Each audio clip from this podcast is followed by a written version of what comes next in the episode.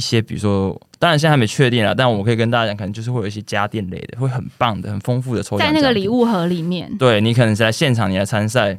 呃，我们当然是用抽奖的方式。哦，那会有美女从里面跳出来吗？这样？跟他说你应该是 没有出这个机出来。哎，这个桥段我可以考虑，我可以考虑加进去。这这个这个苦了吧？这可以加考虑一下加进去。抱抱着家电，可是每因为其实 Panasonic。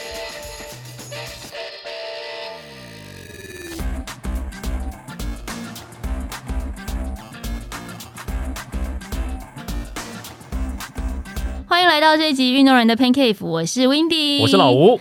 老吴，你准备好了吗？准备什么？哎，十二月份的时候呢，其实有很多的路跑赛事、马拉松，陆陆续续都复苏了。终于，我觉得大家都闷了蛮久的，闷了太久了。终于赛季的季节要到了，天气变冷的时候，就是我们摩拳擦掌准备要参加各种路跑比赛、三铁比赛的时候了。嗯，通常这时候有两种人会有两种心情，一种就是整个疫情都怠惰 在家没有练，就会觉得 Oh my God，我没有。练习可能没办法报比赛，另外一种人就是说，哦，终于有比赛了，我全年累积的能量，还有我整年的这个训练，就是要在这时候一展身手，真的。那其实，在这个十二月的路跑赛事或是马拉松赛事当中呢，我觉得有两场是我们北部的朋友非常注目的焦点。一场就是十二月份的台北马拉松，这个是跑界大事。那如果说台北马拉松这么肃杀的气氛不适合你的话，有另外一场也是在我们首都路跑台北城市路跑，可能会是不错的选择。今天刚好不管是哪一场，台北马也好，城市路跑也好，主办单位、协办单位其实都同一个啦。那今天协办单位也来到我们现场，大汉行销的专案执行副总，欢迎卡特。Hello，大家好。另外，在这场路跑赛事当中呢，有非常有趣的氛围，或是一些音乐啊、周边啊、抽奖啊、好玩的事情集结在一起的创意总监，要欢迎的是阿燕，你好。Hello，Hello。呃，其实两位来到现场哦，我想大汉行销很多运动人也许都不陌生，因为你们办很多很多的赛事，尤其台北马还有城市路跑赛办好几届了，对不对？对，其实台北马拉松，呃，还有台北城市路跑赛，那其实我们都已经做了很多年了。嗯，对，大概这些年我们每年的九到十二月就是停不了的那个跑季。那其实我们大家都很很摩拳擦掌，除了跑者摩拳擦掌，其实我们的员工、我们的同事们也都是摩拳擦掌，随时都在准备这个赛事。尤其是之前疫情的关系，其实能量已经蓄积了好一阵子了。大家都闷了很久啊，不管是要跑步的人，还是要办跑步的人啊。嗯，对，闷这个字在我们这个行销圈，尤其是这个非常的对，大家的其实真的都闷很久，而且一直没有机会好好的为大家做服务，而且真的很不容易。因为前一阵子疫情的关系，太多比赛都取消了。现在终于解封了，是不是大家有一种可以即将出发的感觉？嗯，但是在聊城市路跑赛之前哦，其实我想要先聊一聊你们所办的一些活动，因为蛮有趣的。我深入了解了你们所举办的运动。不只是赛事，运动周边的一些，不管是体验营也好，夏令营也好，趣味比赛也好，非常多，真的是数不清。呃，老吴自己本身是棒球迷，其实你一定知道，说陈伟英啊，还有之前一些旅外球员，他们回国的时候会有一些邀请的训练营啦、指导营啊，或是同乐会，这个你应该很熟悉。对，之前有一个国泰的棒球嘉年华活动，会有很多的棒球的活动在现场，重点是。以外的球星，你可以在那边跟他近距离的接触，那是一个非常盛大而且难得的活动，因为难得他们赛季结束的时候都会回台湾跟球迷一起同欢。这个也是卡特你们这边所去筹划行销的。呃，对。就是呃，刚提到，其实里外球员平常我们是看不到他们，真的，因为赛季期间他们都在美国、在日本、在韩国打拼。那刚好在这个时间点，就是球季结束后，他们回到台湾，那也很荣幸，我们很多的客户，就包括我们国泰金控，那他们其实很热心的在呃这一块算是推广运动的方面，他们很热忱。所以，呃，我们也有这样的机会服务大家，把这些运动啊项目，呃，不管是训练营专业的团队，或者是说，呃，嘉年华形式做推广，让更多普罗大众、一般的消费者可以认识这些运动的机会。对，但我看那个国泰棒球嘉年华，你们其实办了好几年了，不是只有办一年，等于每一年都还要设计不同的活动类型，因为不然旅外球星回来也觉得说，哦，今年又这样，他们也会无聊，或是球迷也觉得，啊，怎么又一样？所以你们每年都还要想一些新的梗呢。应该是说，呃呃，我们就讲训练营跟嘉年华，就是这种推广的活动是比较不一样的。那训练营是否那些，呃，不管说，呃，当然他这个项目是比。针对一些大专遗嘱的球员，那针对遗嘱的球员，他们肯定一些比较专业的一些训练。可是，即使是那些训练哦，还是要不断的推陈出新，因为训练的东西这几年台湾的运动，随着运动科学、运动医学相关的一些科学化的数据的训练。的这些概念传进来以后，训练的方法也在进展，完全不一样。对我们这几年也增加了很，我们自己其实也增加了很多学习的机会啦，去跟一些不同的呃体大的训练团队或者国外的一些东西一起去交流。那呃旅外球员也会把这些观念带进来，给这个台湾的一些小球员、小选手。那除了说我们专业这些东西，其实呃投射到我们的嘉年华或这样推广的活动，其实也是一样的概念。不管是棒球哦，或者是篮球，嗯，哦，因为其实阿燕就我这趴。他其实我们过去也连续办了好多年的呃国泰 NBA 的三对三的一个比赛，那其实也都一直在改变一些模式，让更多的呃球员喜好的人能够接触，那同时也让更多不是球员哦不是从事这样运动的人哦也可以认识跟了解。像之前阿言他们就办过在三对三的比赛里面，我们加入了音乐的元素，嗯，饶舌的元素，办了一个呃嘻哈的大创作大赛，那也吸引了很多人来参加，所以其实。呃，针对不同的族群，我们也是做一些不同的涉猎跟挑战。其实这种嘉年华形式的东西，在国外蛮盛行的。因为我前阵子刚好去参加了一个 Gravel Camp，它就是历史公路车的，有点像嘉年华。那像这种 camp，它就是不是只有历史公路车，它也会结合，例如音乐、把费、野餐。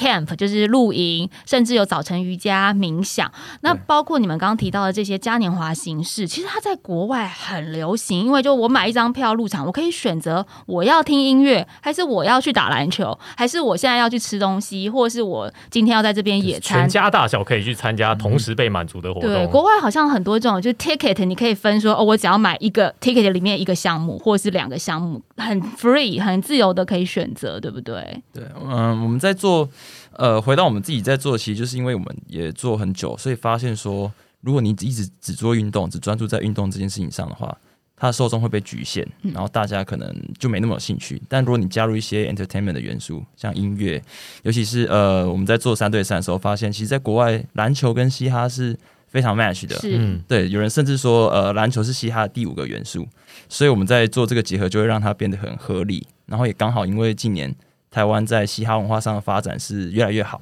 所以我们把它做这个结合，去找了很多的大学生的饶舌歌手，他们来写歌创作，嗯，然后到我们的总决赛现场，可以跟球员一起表演，然后跟艺人互动。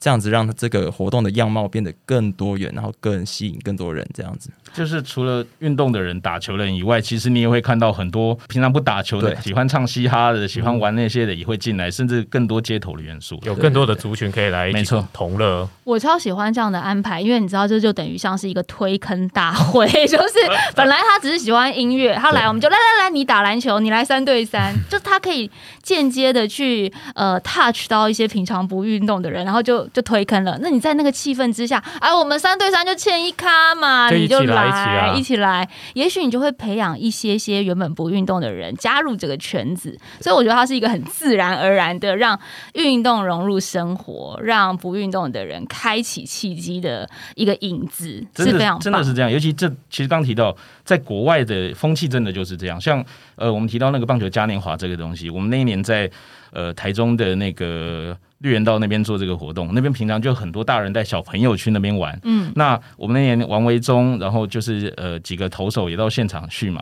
那随着他们在现场跟大家同乐的同时，其实就看到旁边很多爸爸就跟小朋友在那边 catch ball。嗯，好，他们就开始传接球。老外最喜欢就是父父亲子传接球，对对对，他们随时都有这样子的一个文化在那边。其实这很适合做这样子的推广。不是你自己不跟你儿子传接球，你儿子还会说爸爸旁边那个爸爸都跟他儿子玩。传接球，是不是你就不得不投入加入现场这个氛围？我看刚刚呃，刚刚这个卡特提到王维忠这一场，其实你们现场的活动也蛮有趣的，好像是让旅外球员他们去跳脱原本棒球的体制跟规则，来一场比较新式的球赛。呃，对，其实呃，去年我们在高雄那边做了那一场，也是嘉年华。那那一场比赛，我们把一个新的东西叫做呃五人制棒球的一个概念放进来，然后我们也去找了，因为五人制棒球的规则、场地、球这些东西都是完全不一样。嗯，那我们就现场让这一些哦，他们本来在打大联盟或者在就是这些旅外球员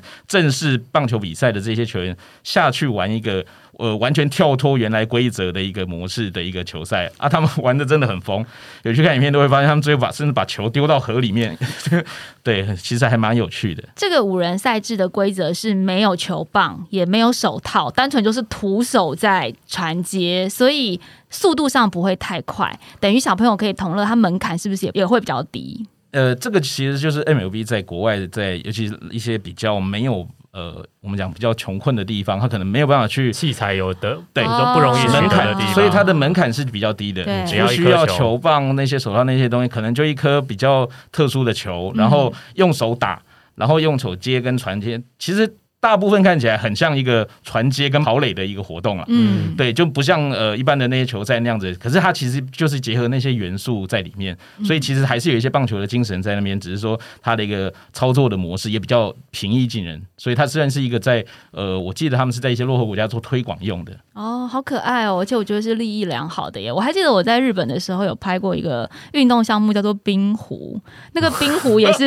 因为在冰天雪地的时候，他们没什么运动项目，所以就拿家里的，比如说水壶啦，或者是铁锅，对，然后放到冰上面 就丢的刚好。对，所以他们在比较偏远的地方啊，没有球棒，没有手套，其实也可以找出人类的本能来发展他们的四肢跟发展运动这个项目。我觉得是很棒，而且很有地区特色的。不过邀请旅外球员来做这一些比较趣味性的东西，是不是球团那边的关卡也是一层一层？因为旅外球员最怕就是受伤。呃，当然，就是呃，针对这个问题，应该是这样讲啦。其实刚一开始有提到，第一个，我们一定是在赛季外的时间、休赛期的休赛季来做这样子的规划，因为他们才会有时间出来嘛。第二个就是说，呃，不管是球团。经纪公司其实都有他们针对球员本身的一些呃，他们不希望他们受伤啊，或者是一些问题。那其实尤其明显的是在投手的这个的这个部分，投手的手背对，因为贵啊。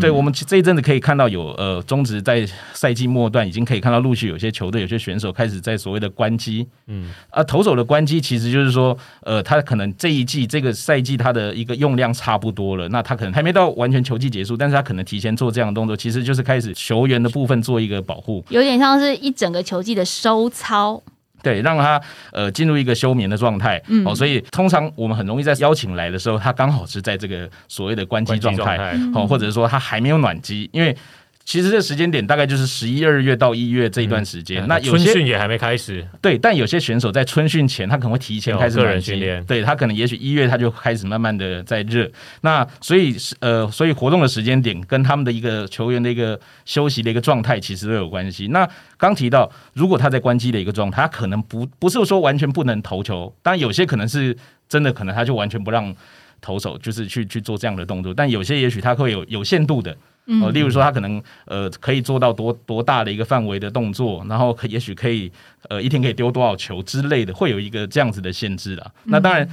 不可讳言的是说，在这样的情况下，这些休赛期这些活动大概比较难看到他们做一个全速的全力的一个。投球动作，因为毕竟要看这些东西进场看比赛哦，没关系。他如果全速投，我们民众也是怕怕的。全速投，我其实肉眼也看不太清楚。真的，他们他们去年在那个，就是我们刚刚讲嘉年华现场，他们常常会下去跟那些民众一起玩一些比赛，丢球啊、打击啊什么，其实都蛮好笑的。对啊，真的。因为他如果全速投的话，我身为妈妈，我小孩在那边，压力很大，好吗？我压力很大，想说，哎，你可以轻一点吗？Please。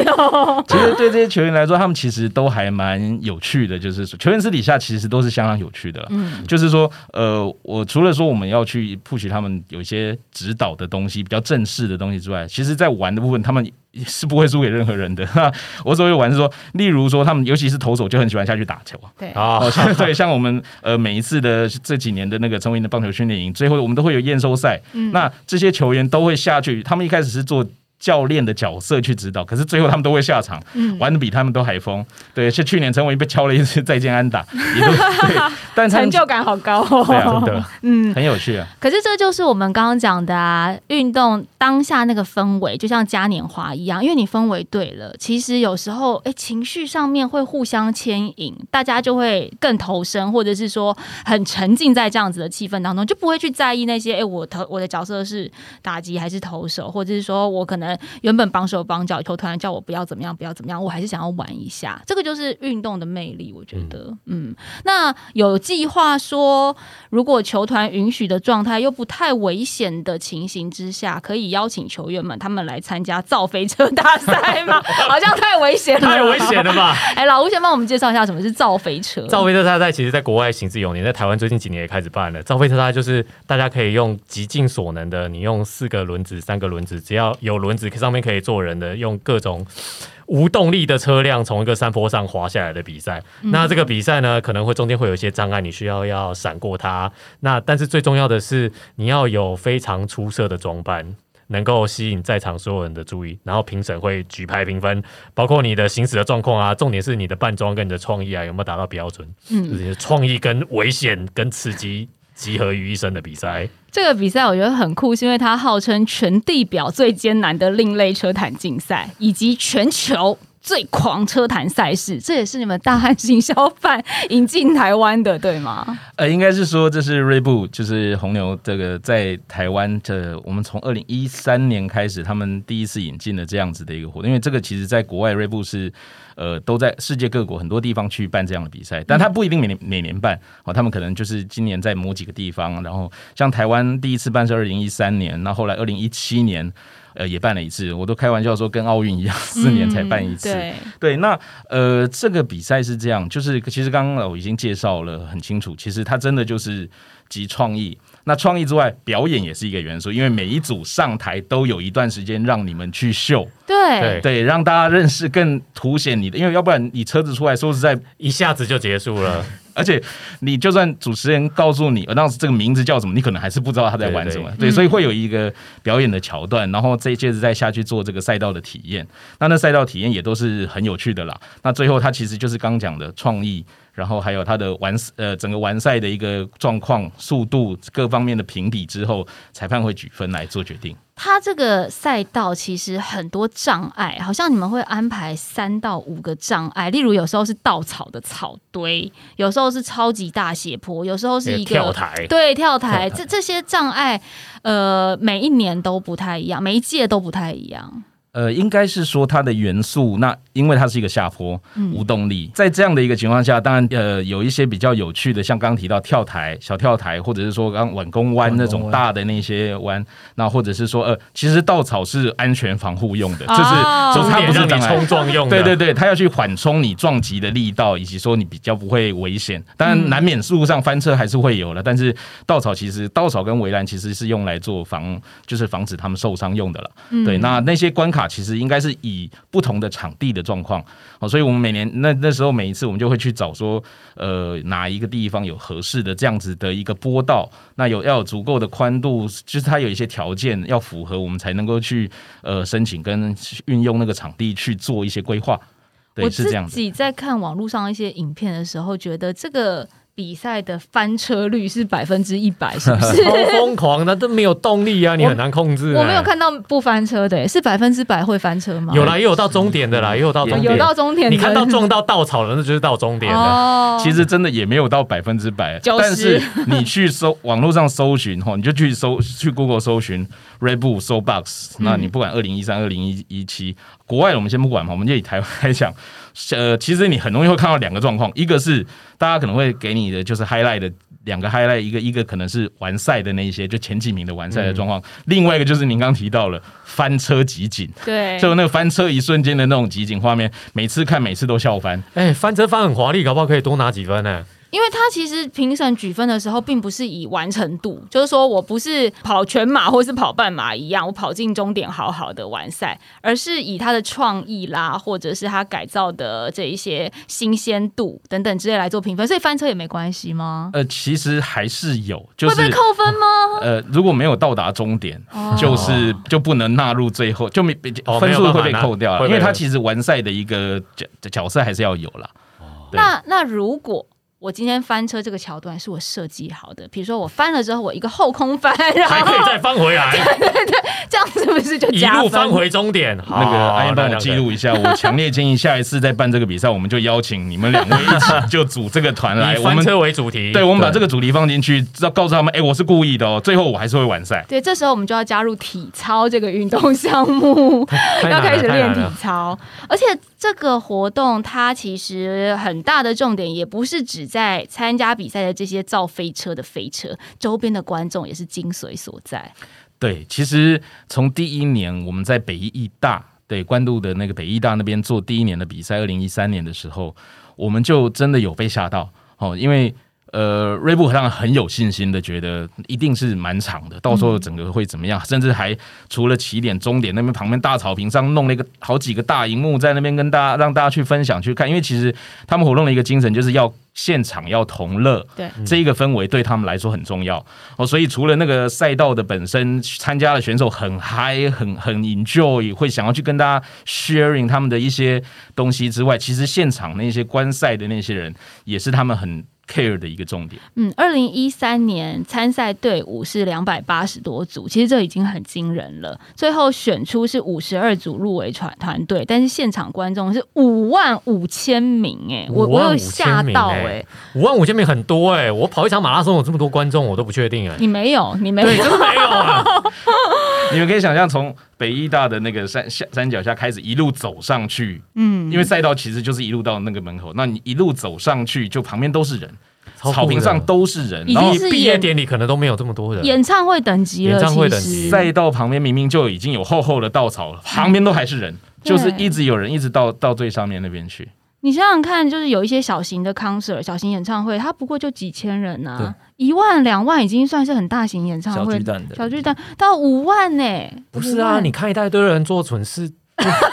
这真的又不用 又不用门票，超热血，怎么样都想去凑热闹啊！所以在现场呢，是什么样的状态之下，这些群众气氛会最高昂？是抵达终点大家欢呼声比较高，还是翻车大家欢呼声比较高？平心而论。是翻车，好笑的、有创意的翻车，然后翻的很有效果的，绝对是呼声最高的。是是，我跟你讲，你不要到最，不要当那个最快到达终点的，我们要当翻车最帅的那个人。我们不要当好学生，或者是班上就是很气质彬彬的那个男生，我们要当最搞笑的那个，才可以获得女生的芳心。对啊，而且 什么摔车翻车，谁翻得过你？可是摔车翻车，它的风险也很高啊！安全措施应该要做足。对呀，像我翻车，大家翻不过我，我安全措施有做足，我有 MTB 的训练。但是，呃，你们现场主办单位难道不会觉得很担心，或者是心里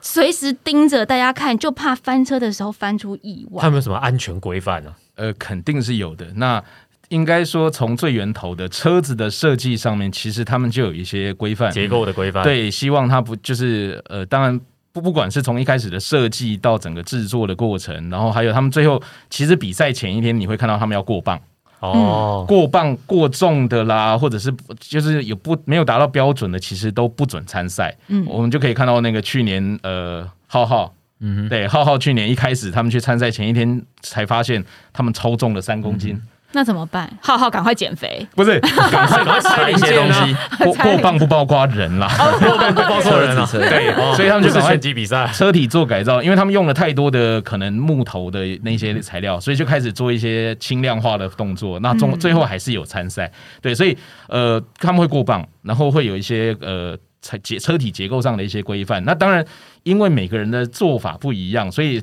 而且每个人想要表现的创意不一样，所以难免都还是会有说赛道出来了以后会刚提到翻车啊或什么样的一些状况。那呃，我们能做的就是第一个安全措施上面，呃，当然赛道的一个坡度各方面不能太滑太陡，嗯，就是要有一定的限度。那再来是说，旁边一定是用围栏，跟所有的围栏旁边一定都是稻草，稻草堆。都有护对保护到，而且这稻草堆不容易啊。我们我毕竟台湾不是像什么，台湾哪里去弄稻草啊？好像就台南很不容易吧？走马赖农场，我记得第一年我们要做这件事情的时候，二零一三年那个时候。知道要做这个东西，其实是好几呃半大概半年前左右，半大半年前的。那那个时候，我们的同事就跑到彰化，嗯，好、彰化那个地方去跟那些的农民去讨论，到处收购到收购草，稻草，还不能当下还没有，就是只要提前预约预定的那种概念，就是说，哎，你今年秋收啦，因为我们大概都九月、十月办这个比赛嘛，哎，收成了之后，这些东西到时候帮我们捆一捆啊，帮我们集中啊什么的，然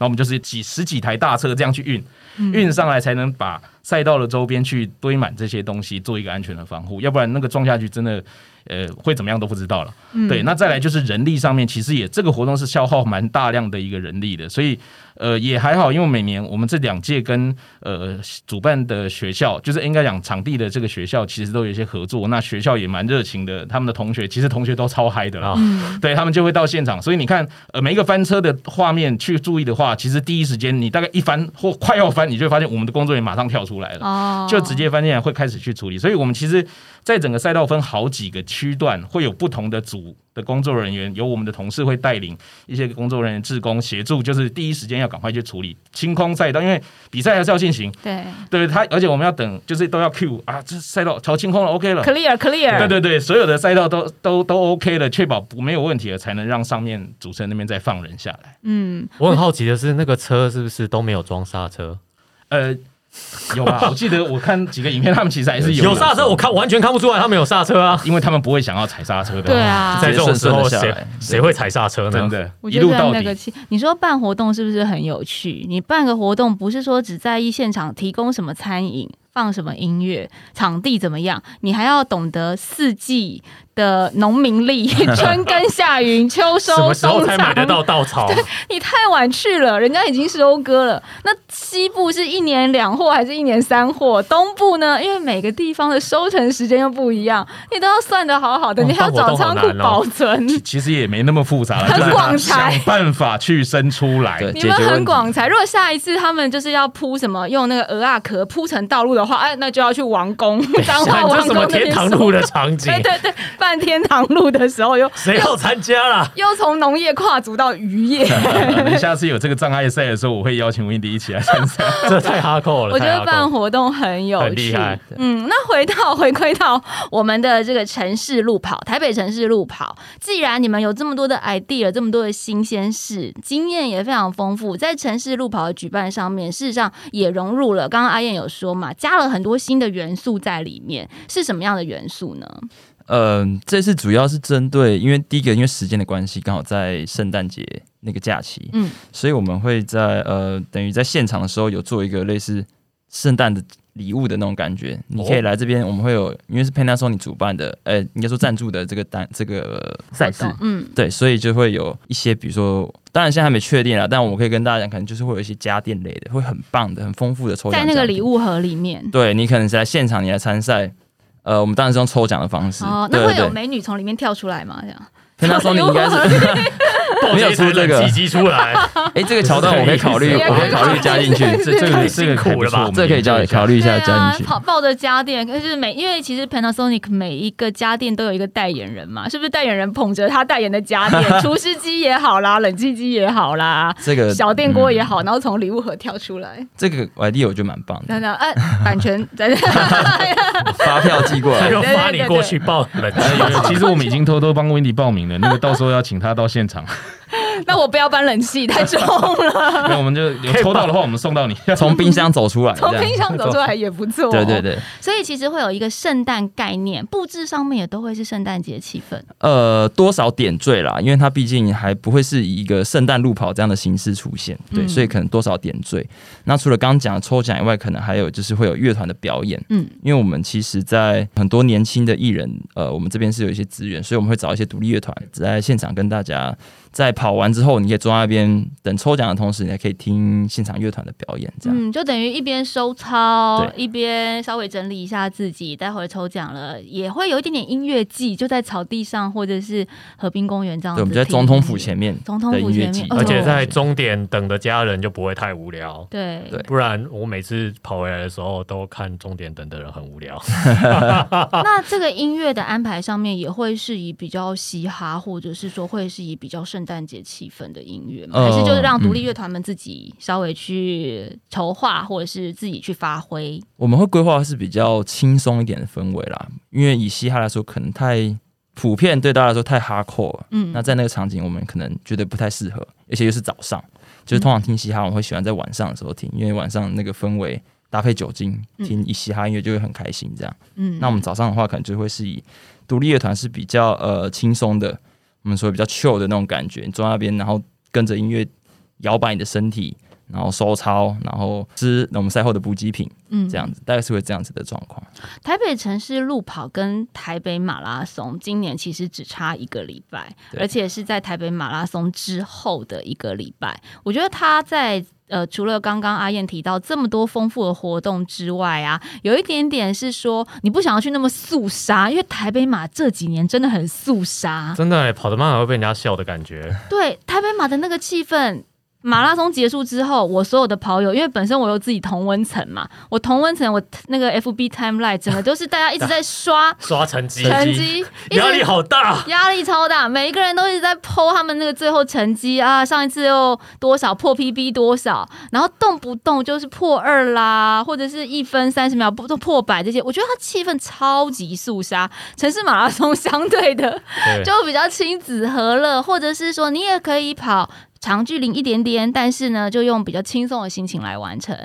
对这个部分，呃，马拉松台北马拉松，它是在我们柯市长的这个指示下，其实它是一个已经渐渐趋向于一个全程跟半程马拉松一个专业的赛事，嗯竞赛型，对，完全是竞赛型的，所以其实也当然也吸引了很多专业的跑者，每年在这个时间来做一个验收。哦，起年底的一个验收，对自己年底今年一个成绩的状况。那当然，刚其实前面主持人也提到，今年大家其实没有什么机会练跑，对，对，所以我我也听到蛮多跑友也在说啊，今年的状况不知道会怎么样，希望多少就好之类的这样的声音。但我相信那个比赛是相当的不一样的了。嗯那呃，城市路跑比较不一样的是说，其实呃，刚刚其实也跟你们分享过，就是城市路跑赛，其实我们办了，今年本来呃之前办了九届。那其实以前过往是呃精工 Seiko 这边做了一个赞助的比赛，那这个赛事呃前面办了九年，其实呃今年要不是疫情的关系啦，这个公司这边有一些策略上的调整，其实我们也很本来准备好要十周年了，嗯。那以往年这个比赛其实一直都是办在九月份，九月的中上旬，作为一个，因为我们知道台湾这个五到八月就是一个夏天对，太热了，不适合做这样子的比赛，所以往年我们都在九月的时候有一个呃收心啊、开学跑的一个概念，让大家这些跑者可以回来，因为我们的距离可能十二点五 K 还算 OK，就是对一般跑者来说不是一个负担太大的，在这个时候回来做一个收心。那呃往年是这样的一个状况，那今年因为呃我们刚提到疫情的关系，那好不容易最后我们还是保住了这个赛事，还是持持续要继续办下去，所以我们那个时候呃也特别挑了一个就是刚提到圣诞节后一天的这样子的一个时间，当然就是希望说，当然也跟马拉松做点区别。哦。台北马拉松都是一些比较精英的跑者、呃嗯专业的一些跑者去参加的竞赛的一个比赛，那来参加我们的就是希望是一个比较呃欢乐一点的。愉快一点，或者是不用那么有压力的、嗯比较 chill 的一个情况，来有有能力的就跑一下十二点五 K，嗯，那比较如果觉得想要体验一下的三 K，其实也是一个很容易的一个组别。嗯，三 K 其实亲子组也可以一起完成，对啊，跑跑走爸爸带着走，爸爸妈妈带着小孩子 OK 的。嗯，对，而且那个路线是在台北的 A 级的赛道，就城市里面，嗯不会是在河滨，可能比较无聊。你是可以跑在一般车子会开的道路上，就那样体验应该会是蛮新鲜的。这个体验很新鲜，可是我觉得协办单位、主办单位在某程度上压力也是蛮大的，因为台北市呢，相较于其他的乡镇来要做交管，真的是非常的困难。交管还会被就客诉有没有？如果没有提前看到说有路跑赛事请改道这样公告的话，其实台北市蛮多赶在时间压力上面的城市居民，其实会有点呃抱怨或者是客诉说，你们为什么又封路？你们的跑步最大，为什么挡马路不能左转？所以其实你们在这个部分办了这么多年，因为台北马也是你们办嘛，也是要封路啊，城市路跑 也要跑在市中心，是不是协办单位的压力其实也蛮大？呃，对，其实这个部分好，平安讲压力最大的是路跑协会，啊，对路跑就是协会。主要负主主责这个要负责对这个赛事规划跟整个赛道的部分，其实路跑协会骂是骂他，他们是不是？呃也不是骂，就是骂台北市政府大家啊 对，因为因呃不要讲骂了，就是会觉得说客呃诉对不满意，或者是觉得影响到他民众生活的，那通常都会一九九九啊，就是会直接到市府那边去。那这个东西其实呃相对来说，城市路跑赛事比较没有那么严重的，因为我们的赛道毕竟第一个我们距离没那么长嘛，嗯。那我们的赛道其实从总统府出发之后，沿着仁爱路到那个。呃，金山南。呃，转到那个金山南路，然后形成高架桥，所以相对我们封的路线没有那么多哦、但不管风多风早，其实难免还是会有一些民怨是啊。对，这个是难免。但其实影响最大的还是台北马拉松，嗯，台北马拉松几乎是大半个台北市的一个路线，尤其去年整个路线调整了以后，起终点是不一样的。对，那最后，市区的部分就增加了非常的多。对对他最后从那个南京东路绕回来到那个松北田，北田对台北田径场那边，其实影响当然相对是比较大的。那嗯就我的理解，呃，其实路跑协会跟台北市呃台北市政府相关的各局处的单位，其实都花很多的时间，不管在赛道的规划，或者是一些交维、交管、交维计划的一些呃协商。好，甚至我知道他们都，我我们同事都还要也要跟着他们，有时候要去一些里长拜访。访，打招呼。先打招呼。拜票的概念。不好意思要麻烦不好意思就是要去先跟大家道歉。说拍谁啦，先拍谁一对，因为我们还是会经过这里，那大家也多多包涵啊，应该的。见面三分情啦。对对啊，所以其实嗯大家都投入了很多，主办赛事的单位当然都投入很多的心力在这一块，也希望说，呃，在满足跑者他们的 fulfill 他们那一块之外，也希望能够针对一般的民众，不要让大家觉得这么抗拒了。嗯，我觉得其实市民一起来参与。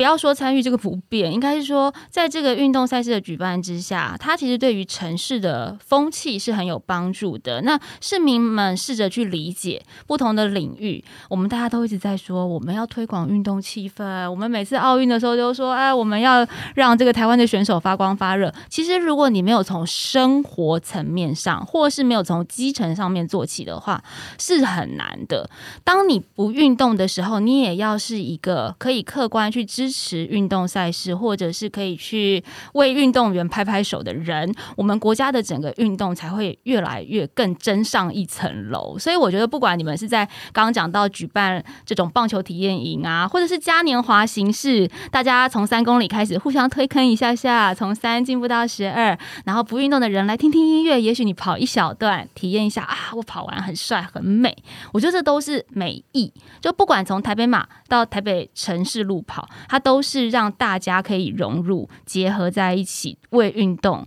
去增添一些光彩的美意。所以也很希望市民朋友可以体谅啦那。我也希望有一天大家会以台北城市马拉松或是台北马拉松为荣，每到了这个跑季的时候啊。台北的市民们就会出动帮这些跑者加油，而不是在那边按喇叭。对，因为你看大家都羡慕东京嘛，对啊，你去东京嘛，然后就看到东京的市民们在夹道欢迎，我就觉得与有荣焉。对，而且他们知道你要来跑马拉松，都会投以尊敬的眼光。嗯。希望有一天我们的台北城市也可以有这样的马拉松比赛。是大家羡慕东京嘛，羡慕波士顿嘛，可是我们自己不变的时候，像老吴说的，就要按喇叭。我觉得心态上面我们稍微调整一下，就是说，诶，我也是这城市的一份子，我也是这国家体育推手的小小一只指头，那我们就会越来越好。呃，城市马呃城市路跑，台北城市路跑的报名期限其实蛮短的，因为今天今年疫情的关系，所以呃开放报名到正式要比赛时间有稍微被压缩。想要报名的朋友要赶快上网，对不对？对，没错，我们就是目前是十二月五号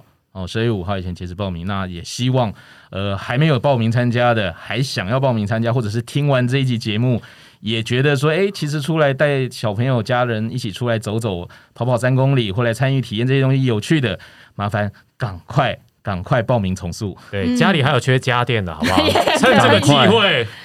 抽奖预购重塑，还有手表，还有手表，还有手表。因为京东 C 口今年还是，虽然说他今年没有主办，但是他们其实还是有加入，他们还有手表，对对对对，他们也是有提供了很多的手表要过来参。参加这个抽奖，急什么双十一啊！大家赶快给我去报名。好像赞助的支数，手表支数还蛮多的。对，应该还不少。我们也希望赶快确认完这些东西，可以赶快让大家知道，赶快踊跃来报名参加。嗯，好，希望呢，你不报名参加，你也可以去现场去游一下，听听音乐，没错。然后在这个场地总统府周边小跑个一圈四百公尺也不错啊，体验一下跑友他们在台北市所享受到很棒的氛围。今天谢谢两位来玩，希望城市路跑的。时候现场活动可以大成功，我跟老吴也有空的话会去探班一下。好的，好的，对，我们也一起去抽家电，抽家电 没问题。今天谢谢两位，谢谢大家收听，我们下次见，拜拜，拜拜。